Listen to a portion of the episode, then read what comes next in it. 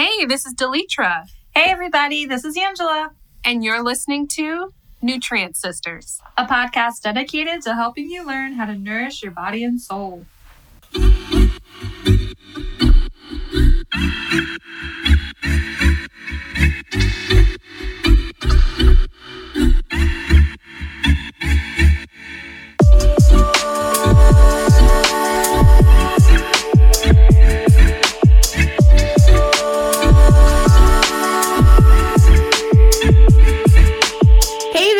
To another episode of Nutrient Sisters. If you don't know anything about us and it's your first time listening, just know that two best friends form this podcast, and we are all about creating a space for open, meaningful, yet practical dialogue concerning health and wellness.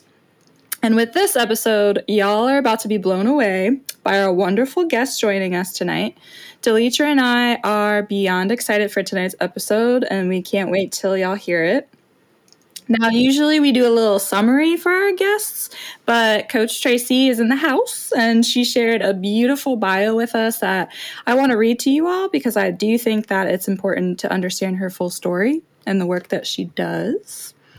So, Tracy Ford is a wife, mother, entrepreneur, and fierce woman.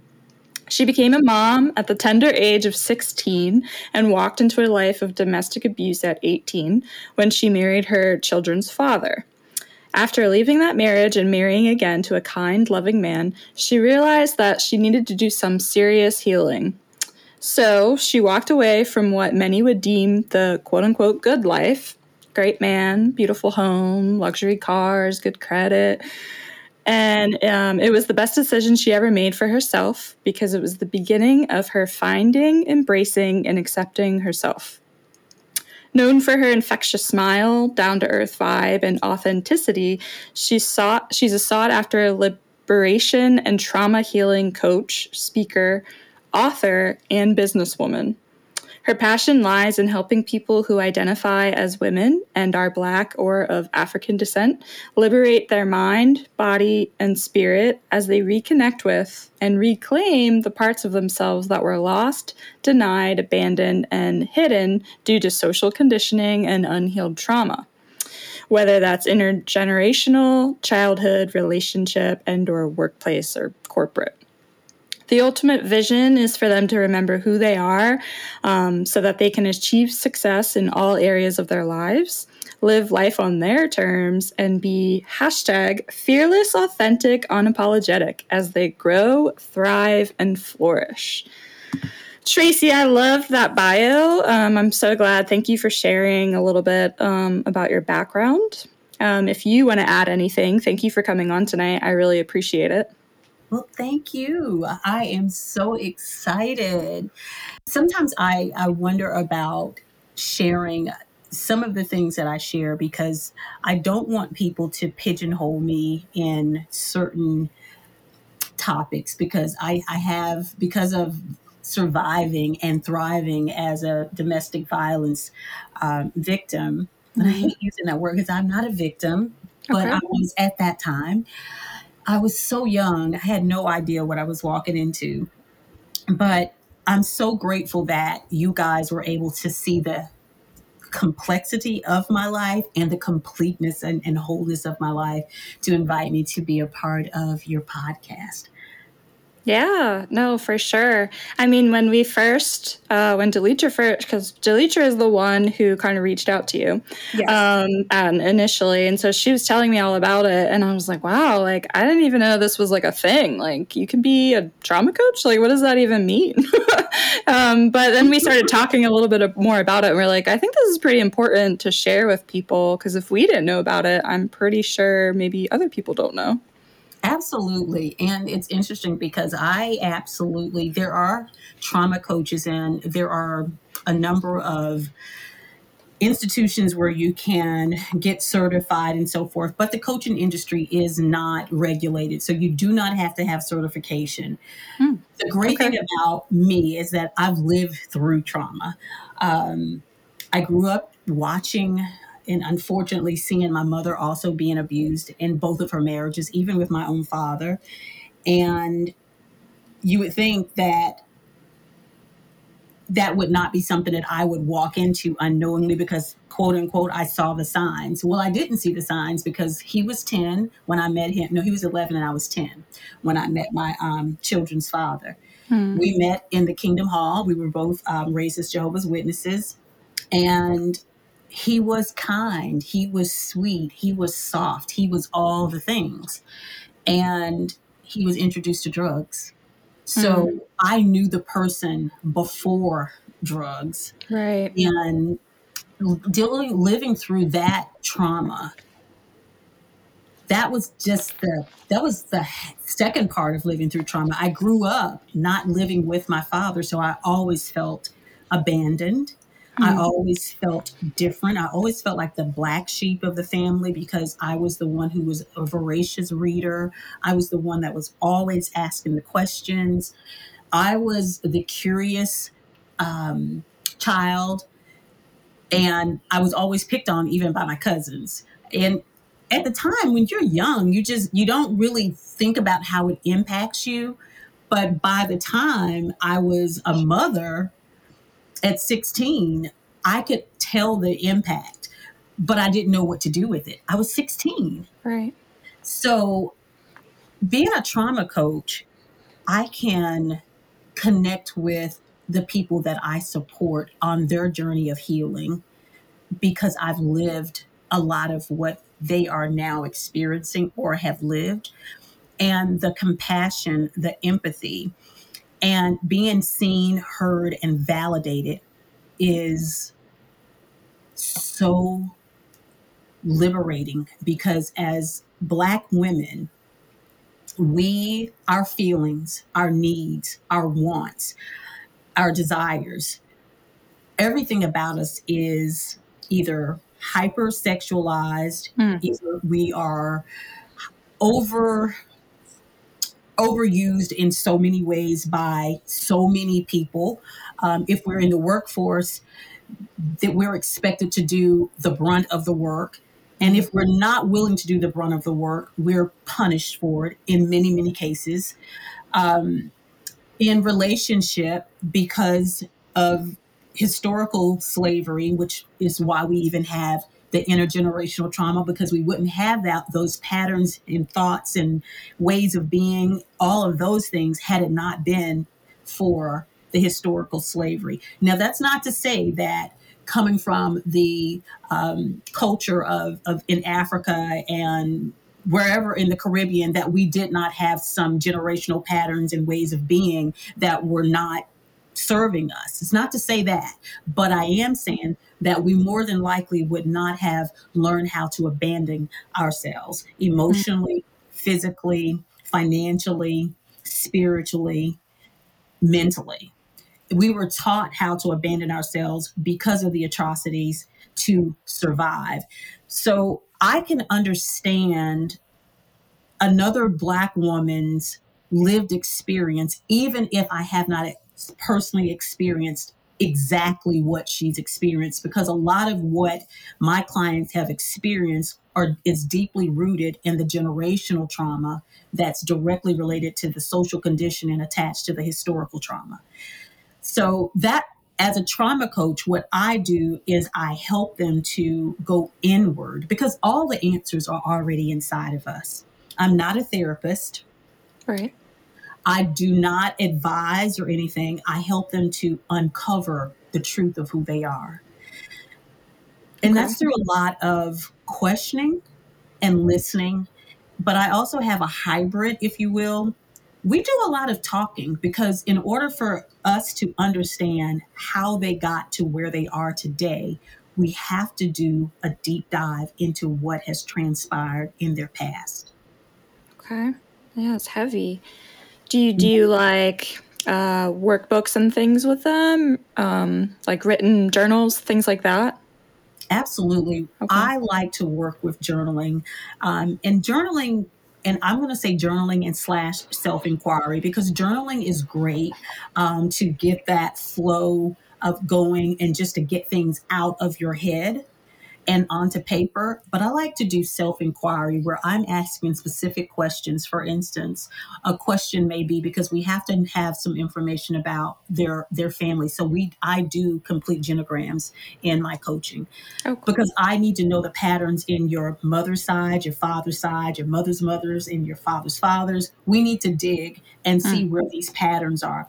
Is there a pattern of divorce? Is there a pattern of uh, addiction? Is there a pattern of child abuse? Is there a pattern of sexual abuse? Is there a pattern of um, whatever it could be? Because Yeah. when you can connect those patterns, then you can understand how you ended up with it Yeah. because it travels from one generation to the other because until someone decides to say this is not serving us this is not serving me i don't want to do this and truly break that generational cycle and sometimes curses we hear generational curses quite often Mhm. but most of it is generational cycles because they are patterns, ways of being, ways of living that we've learned. They're not necessarily curses. Is are there curses? Absolutely, there are some curses. Um, if you are um, a Christian, if you're Muslim, any type of religion, there is some conversation in religion about curses. So there there is such a thing as curses, but most of us are dealing with generational cycles and patterns. Right. So that's why we, we do the genogram, but the self inquiry and the dialogue, and those are the things that really help the client to get a really deep view and till the soil and start to see what's up under there. What needs to be uprooted? What do I want to keep? What needs to be nurtured and cultivated? And that's how coaching evolves with me and my clients. And as a process of us doing the tilling and the cultivating and nurturing and so forth, is how we are starting to peel back those layers and start to ditch those social conditioning, the social conditioning, and those ways of being that are no longer serving us. Mhm. And the reason why I do what I do is because as a group of people, as a community of people, we have searched outside of ourselves for over 400 centuries for liberation, for equality, for justice. It hasn't happened. And the reason why it hasn't happened is because it cannot happen if you don't know who you are. We are still asking the very people to give us liberation, to give us equity, to give us justice, to to say that we are human and that uh, our blood re- bleeds red just like theirs, and that makes us just as much human as they are. The very people who are never going to agree to that. We have to claim that. We have to own that. We have to walk in that power and we have to show up and we have to say, you know what? I don't need you to say that I'm equal, but I'd be darned if you're not going to treat me as I'm equal. You will Right. not pet my hair as if I'm an animal, touch my hair as if I'm an animal. You will Hmm. not speak to me as if I am your and I hate to say this word, if I'm, you know, a slave, you will not demean me. You will not degrade me. You will not dehumanize me. Mhm. You will not tell me that my tears don't matter. They matter. You will not call me this the angry black woman. And if you do, so what? Anger is an emotion. And if I'm angry, then that means you need to determine what it is that you did because it's not on me. Mhm. Yes. Stop the projecting, but we have to stand up at some point. Individually, that's the micro. But if we do the work as individuals and it is we transmute the the pain, the hurt, and start to reclaim those things that have been stolen from us, that were stripped from us, our sensuality, our eroticism, our intelligence, because yes, they will tell us that we're not intelligent, but Yes. we have the receipts to prove that we are. Okay. Um, we have all these things our curiosity, our sense of adventure, our love of nature, all of the things that make us so unique and so beautiful those are the things, if we really sit back and we think about it, those are the very things that they tell us are ugly about us. Right. Right. Yeah. Those are the things that actually give us the power. And knowing that we have that power is what scares them. The difference is we're not, our power, we never wanted to use it to hurt anyone. We mm. simply want to be able to live in this world and know that if we go to the grocery store, to the near, nearest Wendy's or wherever, that we're going to be able to come home safe and sound Right. Right. and not be afraid to speak our truth, not be afraid to stand up for ourselves, not be afraid to have our young boys and girls play with toys that any other young girl or boy can play with and not be killed. That's all we want. Right. We want to make, I don't want to have to work an extra three to six months as a black woman to make what my cisgender white male is making. Mhm. We just want the equality. Yeah. but I mean, they're not gonna give it to us. We have to we have to do something to push the envelope and make it happen. Now, will it happen in the next decade? Probably not. Will it happen in my lifetime? Probably not. But we have to continue working towards it. And the only way to do it is to liberate ourselves. yeah, this is um this is heavy, heavy stuff we're talking about. Yeah. Yeah, I'm I mean- getting like goosebumps. I know, right? Has already dropped like so many good I gems and so many thoughtful um, discussions to have about the experience with trauma. Thank you so much for sharing your story. Um, I went on your website and I got chills just reading that and how you've overcome all those different um, situations. And I feel like that's so relatable, even if I haven't gone through all of those things to to know that there's somebody that you can work with that has had a wealth of experiences and can really show up for you um, and relate to you. And you know, I feel like I was in, in my head because I'm not trying to make the podcast too churchy. Like all the things you were saying, I'm like, yes, yes, amen, yes, yes, Lord. Uh, you know, I didn't want to make it, you know, too a little urban, but um, I'm so so. If if the, the audience hasn't, I, I probably didn't tell you guys. So I'm a part of this Facebook group, um, which links individuals that want to have guests or they want to be a podcast guest. And I saw Tracy's post um, a couple months ago, and I screenshotted it, and I was like, "Let me get back to that because this is something that we need to be talking about on our podcast." Tracy, like just what you said so far, I'm like, mm, so many different gems. I really um, was interested in the topic of historical trauma, in Mhm. particular related to slavery. I'll just say my personal experience.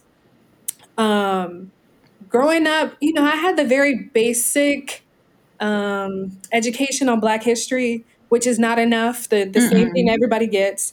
Um, so I knew about you know the different struggles and stuff, but there's a lot of stuff that they keep out. Um, And growing up very ignorant.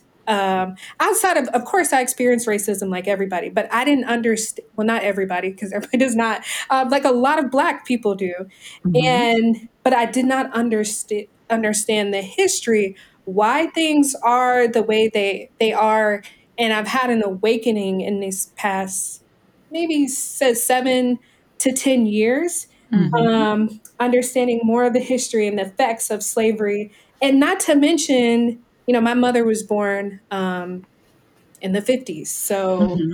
she was alive during segregation. So we just think about, they really talk about slavery a lot and how that was a huge thing, which it is huge.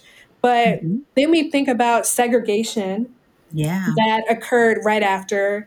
And right now, how we're in like this, some people say the new Jim Crow era. Mhm. Like it's just over and over again, all the things that we've experienced from, you know, that huge event and how that shows up as trauma in our everyday lives Yeah. um, and how to deal with that. In the past couple of years, you know, I've personally had a trouble with reconciling that. Like, wow, you know, obviously, if you don't know, like slaves, they they beat them, They Yeah. stripped them of their name, their culture.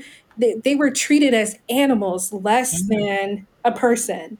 And I feel like some of those effects are still present today, even though we're not enslaved. Hmm. We are Yeah. treated like we're less um, than a human.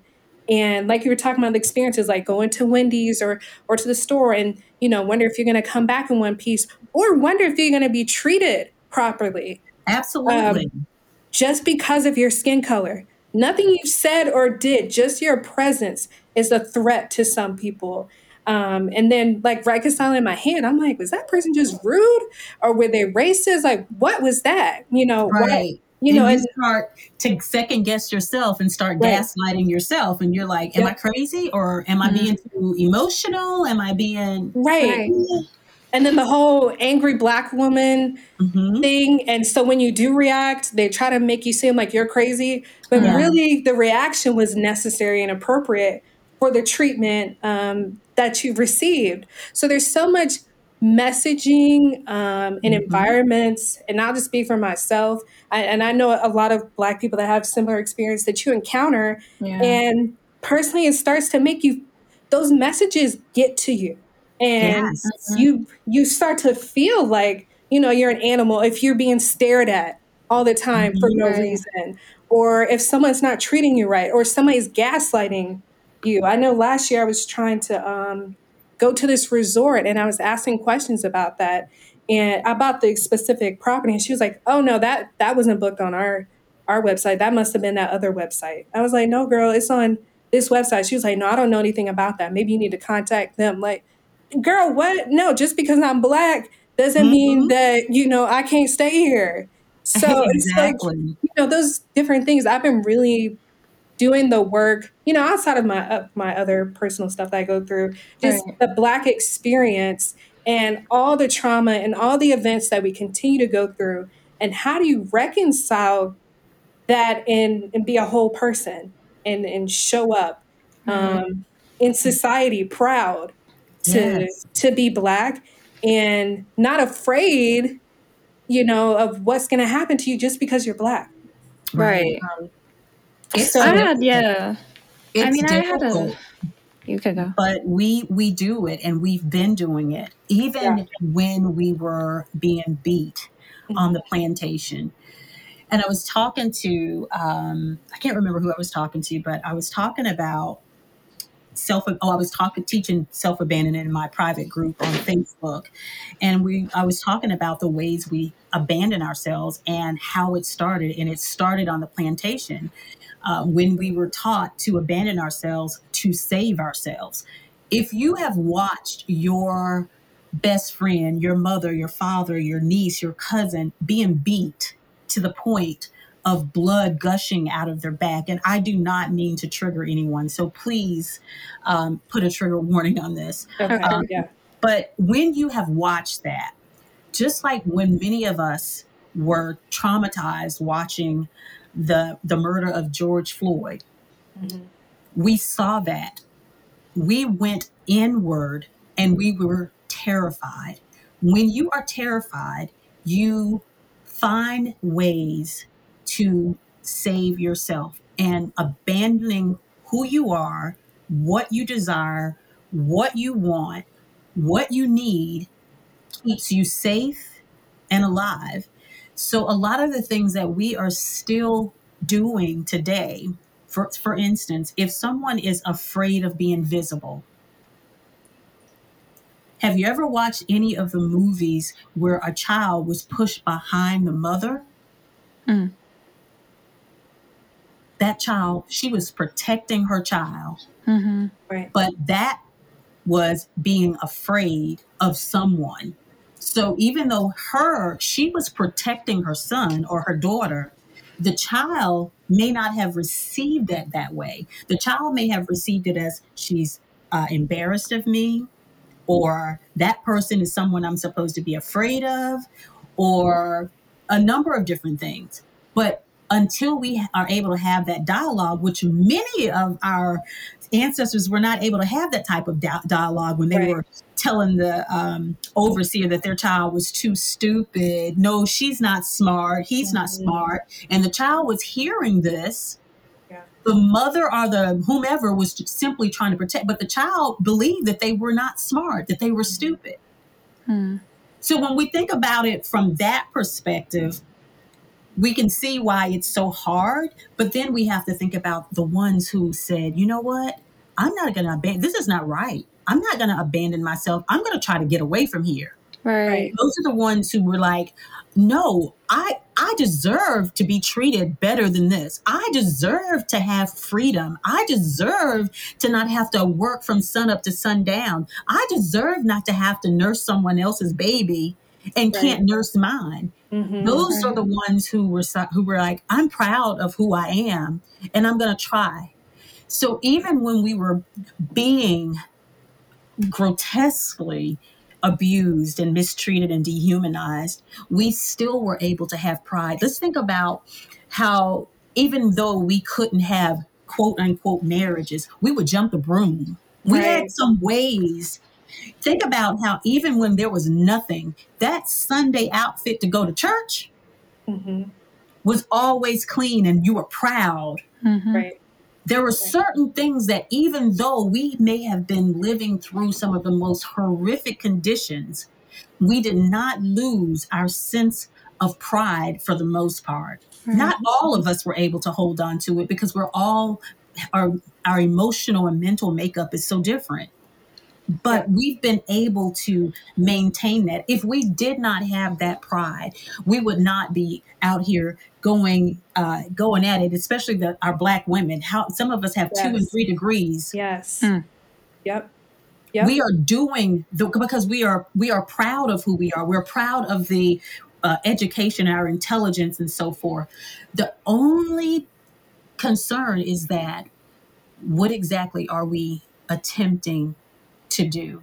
Are we getting the education because we are covering up other insecurities, other things that are we are afraid to look at? Yeah. Because sometimes what we're doing is we're we're, we're we continuously get the accolades, but it, it's not fulfilling. And so we go, okay, so let me do this, and maybe this will make me feel better. Let me no, that didn't. So if I do this, maybe this will work. Mhm. The hard part is saying, you know what? I'm running from something. Mm. I need to un- I need to slow down. I need to allow myself. But we've never been able to give ourselves permission to be vulnerable, to be transparent because we've been told we have to be strong. Right. Strong black woman. And that is another source of pride that is now and has been slowly killing us, slowly but Yep. surely, because we're over giving, we're over loving, we're over pleasing, we're overdoing, we're doing all the things over, but at the end of the day, we're falling out in the bed with hypertension, diabetes, migraines, poor eating habits, Mhm. over overweight, underweight, um, all the things, because we're not. Mhm. We've never been taught to take care of ourselves. We have always been taught to take care of someone else.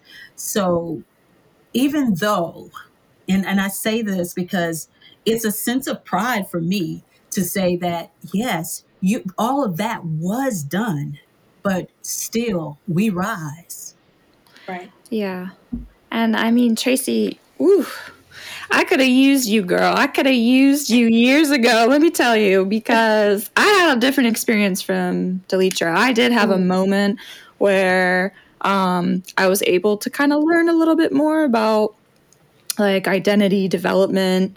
Um, I was in a grad school program, and I mean, my background so I'm half black, half white, um, but I was adopted by white people.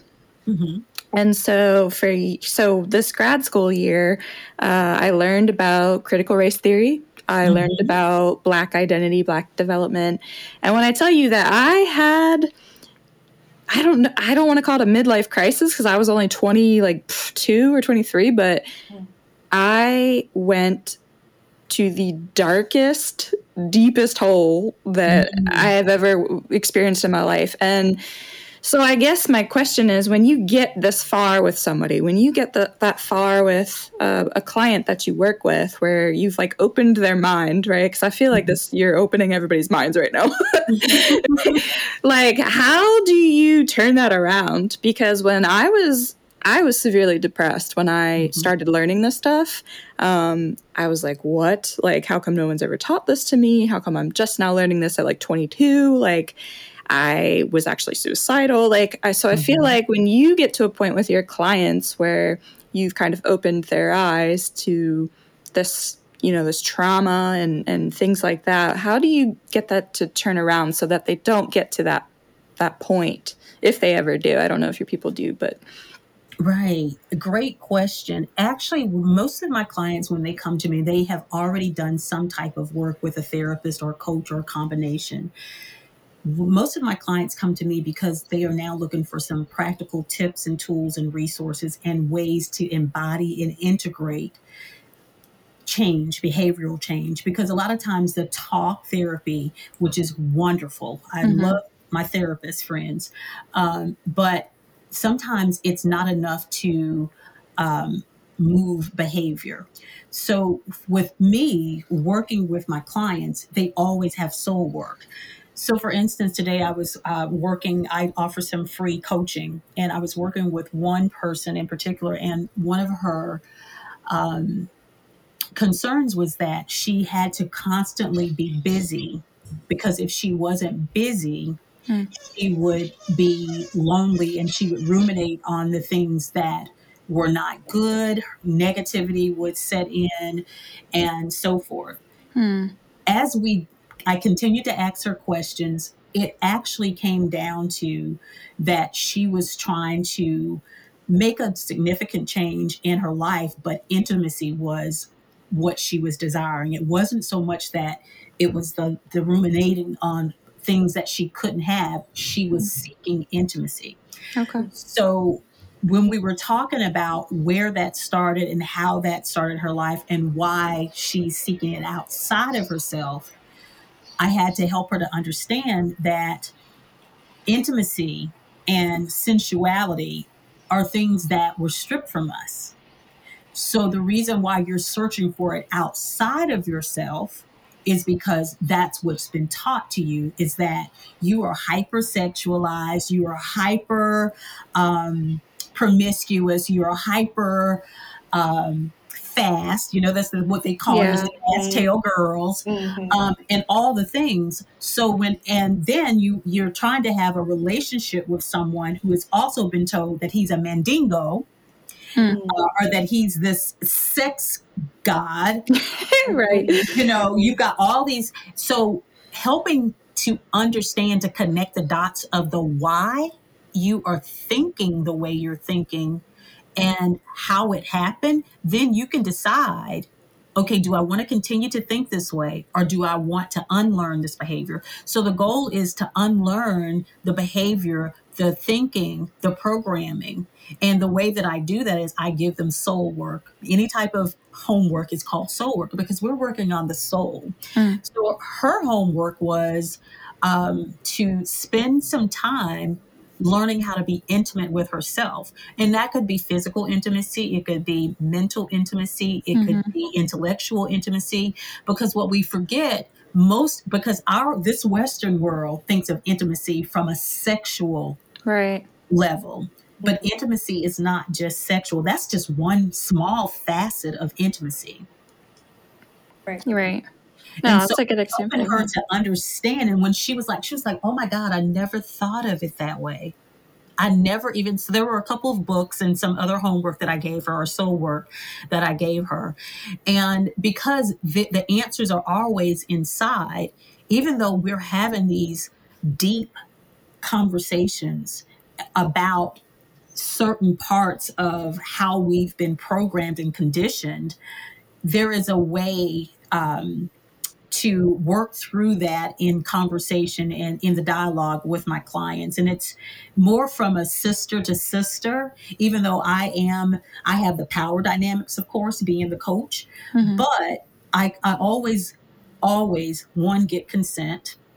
and second, I always, always lead from a place of safety, making sure they're secure.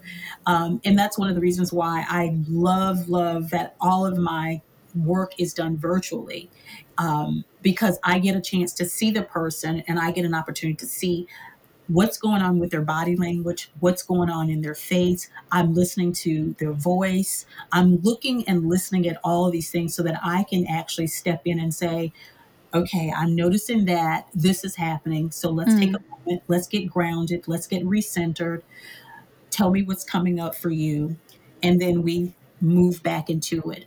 And the other thing is when we're going through this, we, a lot of coaches, and I know therapists cannot get quote unquote in the pool. Um, they cannot share a lot of their own stories. They can't really don't connect as deeply as I'm able to connect with my clients. And because I'm able to connect with my clients as deeply as I'm able to, they feel safe.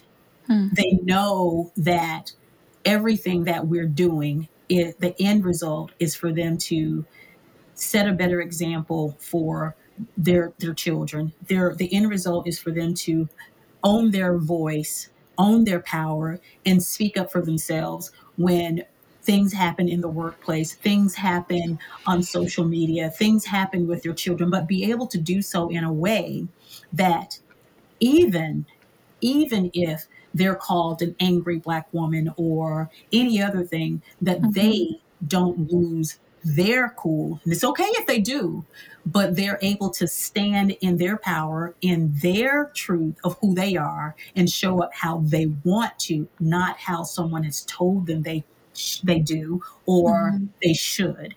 And that's the part of it that makes it um, palatable, if you will, for my clients when they're they're we're having these deep conversations. Now, I have had some clients that are like, "What?" and we have to kind of pedal, you know, come back a little bit and Right. then move forward. Okay. Wow. I would have never, obviously, I'm not trained any of this stuff. Um, Right. based off of what you said about that client, would have connected her um, being so busy to relating that to an intimacy issue. How do, are there certain symptoms that someone would recognize um, that, you know, trauma is manifesting in their lives and they need to, to get help? Like, is there a, a common thing that maybe there's like an aha moment that, hey, I need to reach out to someone like Coach Tracy? I need Coach Tracy. Shoot. right, we, we all do. right We right. all do. We all do. I, I don't think that there is necessarily a common symptom because I I'm of the belief that we have all been traumatized in some capacity, whether we came from what we would quote unquote call a good upbringing, a, a loving home. Hmm. Because even in the best of homes, I was just on the phone with my daughter, uh, my youngest daughter, and she said, "Mom, when you were, I hated that you worked all the time, and I Mhm. needed more of your time." And she said that really hurt. And she's 34. I have Hmm. never heard that from her. Okay. So yeah. that was because my kids they they're like my mom is the greatest. And i'm like i know i'm not the greatest. I know i'm a really good mom. I am. I, I i claim that i'm a really good mom but i know that i made mistakes and i know that i've hurt you. But i think she thought that if she ever told me that she would hurt me and of course it did hurt me. Yeah. but i was able to say you know what baby girl? Thank you for telling me that because I honestly knew that I wasn't perfect. I never proclaimed to be. But thank you for telling me that I can't fix what happened in the past. But what I can do is be more present for you now. Hmm. And she's like, that's okay. So you you don't necessarily know that there's a symptom, but I will give you an idea of how some people know Okay. one of the biggest things that I've seen with a lot of um, the clients that I've worked with is relationship. Hmm. If they are having a difficult time re- maintaining a relationship, typically they're going to beat themselves up for it and they think, What is wrong with me? So Mhm. they'll come to me and they'll go, I have no idea. I know I've never seen a good uh, loving relationship. But I'm a good person, I'm a good woman, and all the things. But I keep attracting emotionally unavailable men or Mm. keep attracting men that just aren't good for me and I, I something's going on with me. Bingo. Peel layers back. You're talking about me. we start peeling the layers back, we understand that at some point in their life, whether it was it wasn't just their it could have been when they were inner teenager, was abandoned because they um, had a good they had this young boyfriend um, or they had a crush and they thought that they were their boyfriend or something and they ghosted them. So there's this abandonment or rejection um, that's inside them that they didn't even know that they had.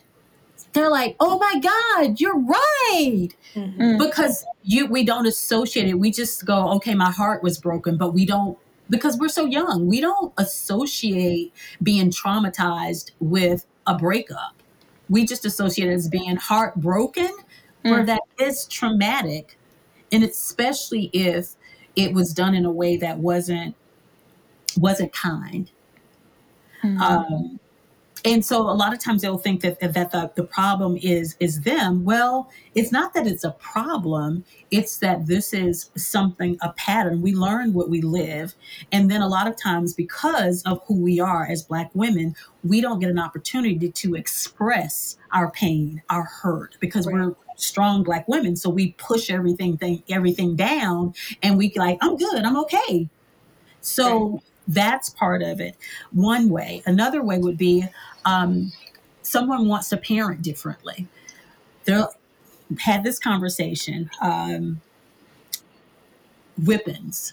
Like where, where whippings? Where did that come from? Well it came from the plantation right? Right.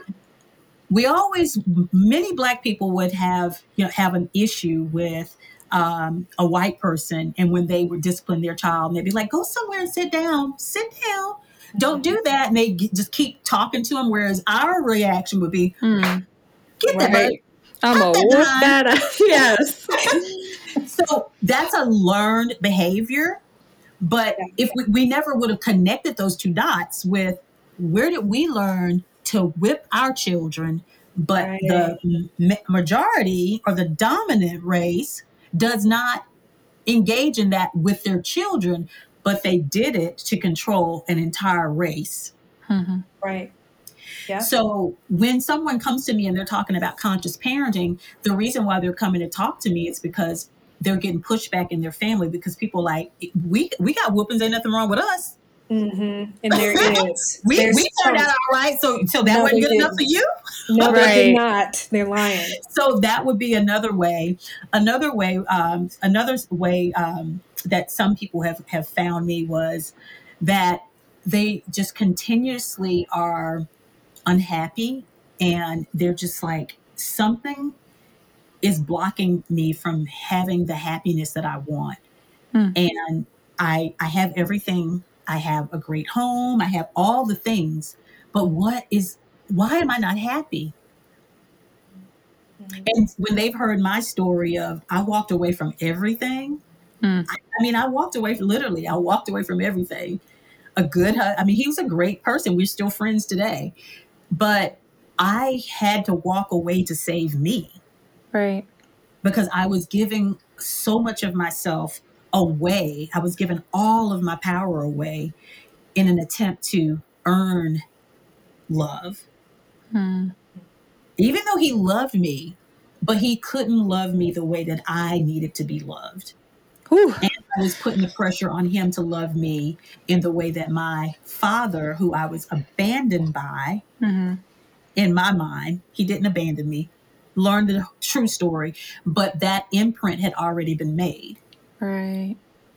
And until someone has that, tells you the story, which my father died in 2009, and I was 40 something years old, I did not learn the true story about what happened until my father died. Mm. So a lot of times in our households, there's closed lips, and I always tell people secrets are like the disease of the body. Right. Secrets kill, secrets harm. Yeah. So those are some of the ways, um, some of the things that people have presented themselves with me. Or, and the last one was workplace. So upset with the workplace because I'm doing all the things.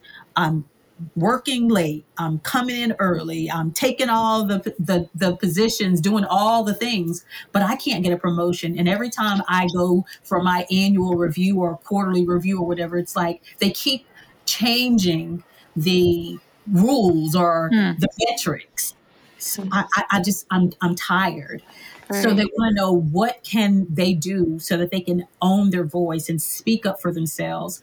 And a lot of times it's not so much that they're not able to speak up for themselves it's the retaliation that we are fearful of of losing our jobs of Right. losing um, the opportunities that we may have thought we may have access to um, of being discriminated against sometimes we don't necessarily lose a job but we are we are blackballed or we are Mhm. um, treated so harshly Hmm. because they also know many people um, in places of power they also know that we have to have these jobs right Right.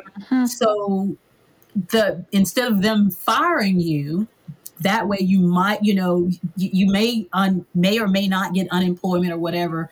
It's almost like they're trying to push you out the door versus firing you because there's still this need to have your human labor.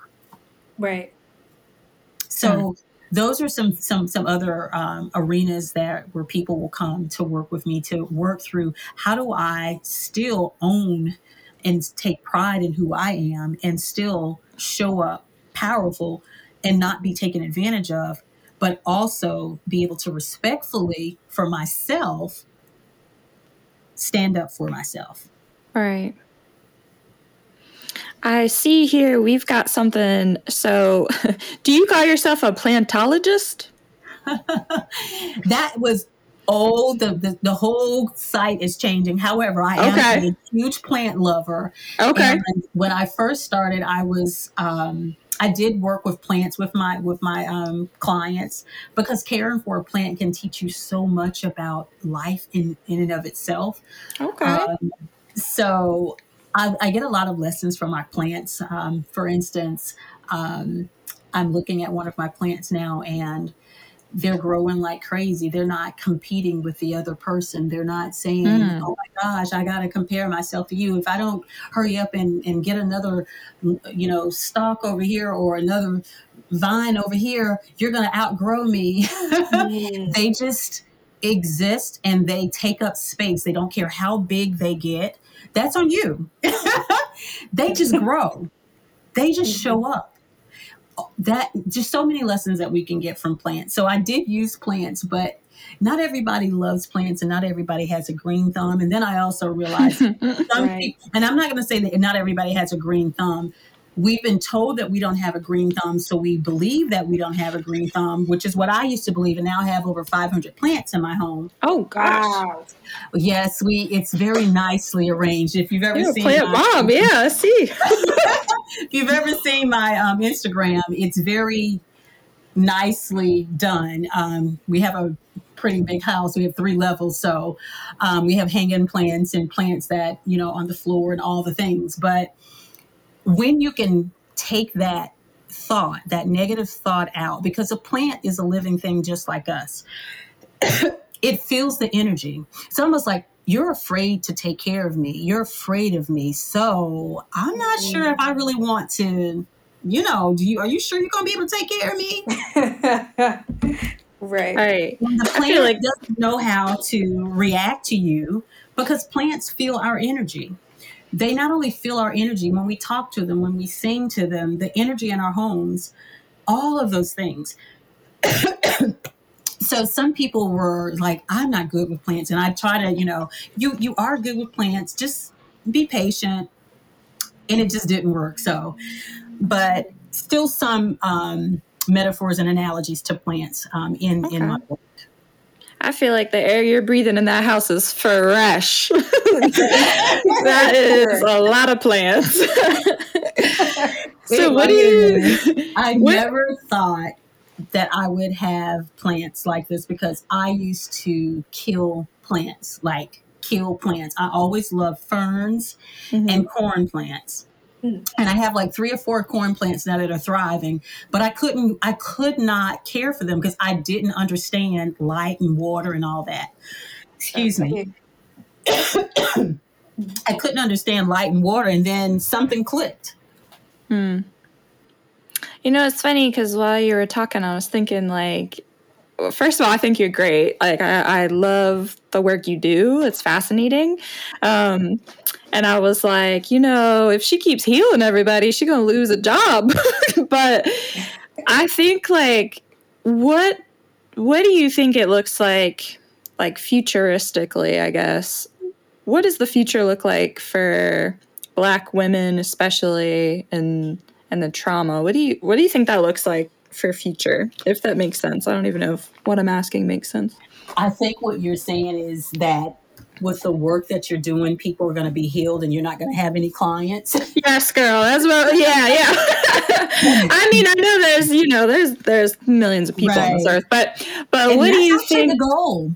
yeah well that's my that's a goal, big goal is not for my clients to stay with me more than they need to. Right. Mhm. Um, my goal is for them to build a solid foundation of belief in themselves, change their mindset so that when they have those moments when they are not as excited or the thoughts or the inner self that's wounded starts talking junk to them. Excuse me, I, I got a little hot. Starts talking to them that they know how to give her some compassion because that's still her. That's just a part of her that was wounded at 3, 12, 20, 30, 50, whatever part. So never, I never call that, that part of us our inner critic because that's not a critic. That is the person, that part of you kept you safe. That is your survival brain who's like, this kept us safe, so we need to keep doing this but we need to have compassion and give that part of our brain some grace as well and thank that part of us that's wounded for keeping us safe and keeping us protected even though it did not necessarily serve us well but it did keep us safe to a certain degree when we mm-hmm. did not know. So my goal is for them to learn how to have those tough conversations with themselves feel them feel those emotions in their bodies allow those emotions and then move forward because we've been taught to abandon our emotions because if we're not in touch with our emotions we can be controlled because our emotions tell us the truth of what's really going on when someone gaslights us and they say that couldn't have ever happened the Mhm. reason why they're able to gaslight us is because they're telling us to abandon our truth Hmm. And then they get frustrated in their white fragility or whomever it may be is aggravated because their wound is now aggravated because there is an emotional wound inside of them that does not want to admit that they have some they are they may be racist. So what my goal is is for us to be able to have those deep conversations, move through them, embody the and transmute the pain and the hurt and alchemize it and turn it to something really, really beautiful because the goal is for us to have love, to receive love, and to be love because that's what we all are. Hmm. That's what we were created from. We were created from love, but we've been separated from it. So I want them, whether it's six months, 12 months, 18 months, whatever that time is, I want them to go off and continue to spread their wings and tell other people, support other people, because we have to heal collectively in community. And that becomes a ripple effect. And the bigger that mm-hmm. ripple effect is, the more and the faster we become a liberated people. And the faster we can start changing and dismantling white toxicity, the patriarchy, capitalism, elitism, classism, able ableism, all the isms and Mm. and so forth. So I don't want them to stay with me forever. That's the intent for you to be strong enough to go out there and affect change differently, but more impactfully. okay Right. and I um, watch Iyanla fix my life. Um, I know Mm. some people, when she's controversial, I love her, but I love in the beginning how she says she's here to help you do your work. Mhm. So they can't be connected to her or Coach Tracy all their lives to get through things. Uh, they go through the process of getting help to get tools to help them Yes. navigate because there, unfortunately, there are some um, uh, some hard situations or potentially bad things that are going to continue to happen in Mhm. life. You know, a family member dies. That's Mhm. hard to be without your your. If like if your parents pass away, that's that's hard to be without them. Um, so I don't think you'll be there'll be any shortage of trauma and events that people are going to um, go through that are going to need help. And I know trauma right now is a very um, popular term now. You know, I hear a lot of people saying, "Yeah, my trauma and this trauma and this," um, and I hope that those people are taking the steps to do the work or realizing, you know, it's good to recognize, you know, what your trauma is and how you can, um, Right. what you need to do to get on that path of recovery.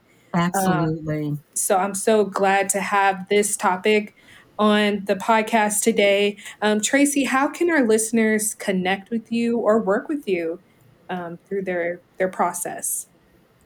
Great. I would love, love, love to chat with you all. The way that you can connect with me is on the social media streets. My handle is planted to flourish, and that's P L A N T E D T O flourish, F L O U R I S H. And that's on Instagram, my Facebook page, um, YouTube, Pinterest. On LinkedIn, it's uh, Tracy Forde. If you simply look for my name, and Forde is spelled with an E on the end, F O R D E. Um, or if you search online, life coach for a black for black women or trauma coach for black women, you'll more than likely find me because there's very few of us that work specifically with black women, and that was intentional Really? because I wanted to center our lived experiences. We have some wonderful coaches out there, but not uh, not everyone focuses on the trauma and the liberation part of it. Um, and if they're excited about ending 2021 strong, Mm. they can go to my Instagram um, and they can click the link. I'm hosting a seven day clutter free mind, body, and spirit challenge that's actually 100% via email. And it starts on this Sunday. And the goal is to start to fiddle around a little bit and start removing some of those things that have been weighing us down whether it's in our mind it's our limiting beliefs it could be the what we're treating and how we're treating our body. Are we not drinking enough water? Are we um, not getting enough rest? Are we not moving enough? And for our spirit it could be are we not praying? Are we not meditating? Are we not spending time allowing our intuition? So it's a seven days to get us prepared for 2022, but not waiting until 2022 because we have to live today. Yes, Mm. yes, Mhm. that's so true. Cheers to that. That's so true because everybody, well, not everybody. There's some people that are waiting until New Year's to get their Mhm. life together, and Me. do. that's you. Why are waiting to be happy and I don't know. doing It's all it's the things? it's a it's a mental blockage. I'm like, yeah, you know what? no, let's do this now. I Right know, I know. I Right. will now that I know. Shoot, I'm gonna go on this uh, on your social media. Right, right, right now is the time. And unfortunately, a lot of people that make resolutions, they don't even keep them. So maybe there's some backwards type of psychology that can happen if you do it earlier. You might be able to, Right. Exactly. But the reason why most of us don't keep those resolutions, and I always call them promises to me, because if I said I was promising something to myself, there was no way I was breaking it because I really Mm. believe in keeping my promise. So I did not break my promises to myself. But many of us don't keep those resolutions because we're afraid to pull back the covers and pull the stuff out of the closet and pull the rug Right. up and look and lift that mattress up and all the things. And so Mhm. you can't really follow through on a, a resolution or a promise to yourself when you don't know who you are Right. Mhm. Mhm. and what you really want. Yeah. and it can be scary or I would get scary about the unknown or Mhm. maybe It's having frustrating. to, to relive some of those experiences that have made you, you know, who you are today. But I Mm. think the end the end process is so rewarding. What you Mhm. get on the end is more valuable than continue to stay stuck in whatever it is that has you stuck and not letting you to be your full potential. To me, that's more scary than going on a path to get better. Uh, Yes. so it's, it's really a, a reframing of the mind thing. And I'll admit, I'm, I'm, I'm in the same, I've been in the same boat and I've been working on my mind to, to, to frame it more positively. Mm. Um, but Tracy, we want to thank you for joining us and sharing such valuable information. Mm. Um, thank you to the listeners for joining us for another episode of Nutrient Sisters. Uh, guys, please make sure to follow Tracy on her social media, Planet Planted to Flourish, um, and her website, plantedtoflourish.com. Continue to stay up to date with us on social media at Nutrient Sisters to learn more about upcoming episodes and our guests. Share this episode with your friends or family and family and or uh, I feel like I've said that before, but this I feel like this is a really really awesome um, episode and life changing information to get you from from stuck to liberated. Um, so share, share, share. Get the information out there. Stay connected with Tracy. Um, and until next time, guys, we'll talk to you later.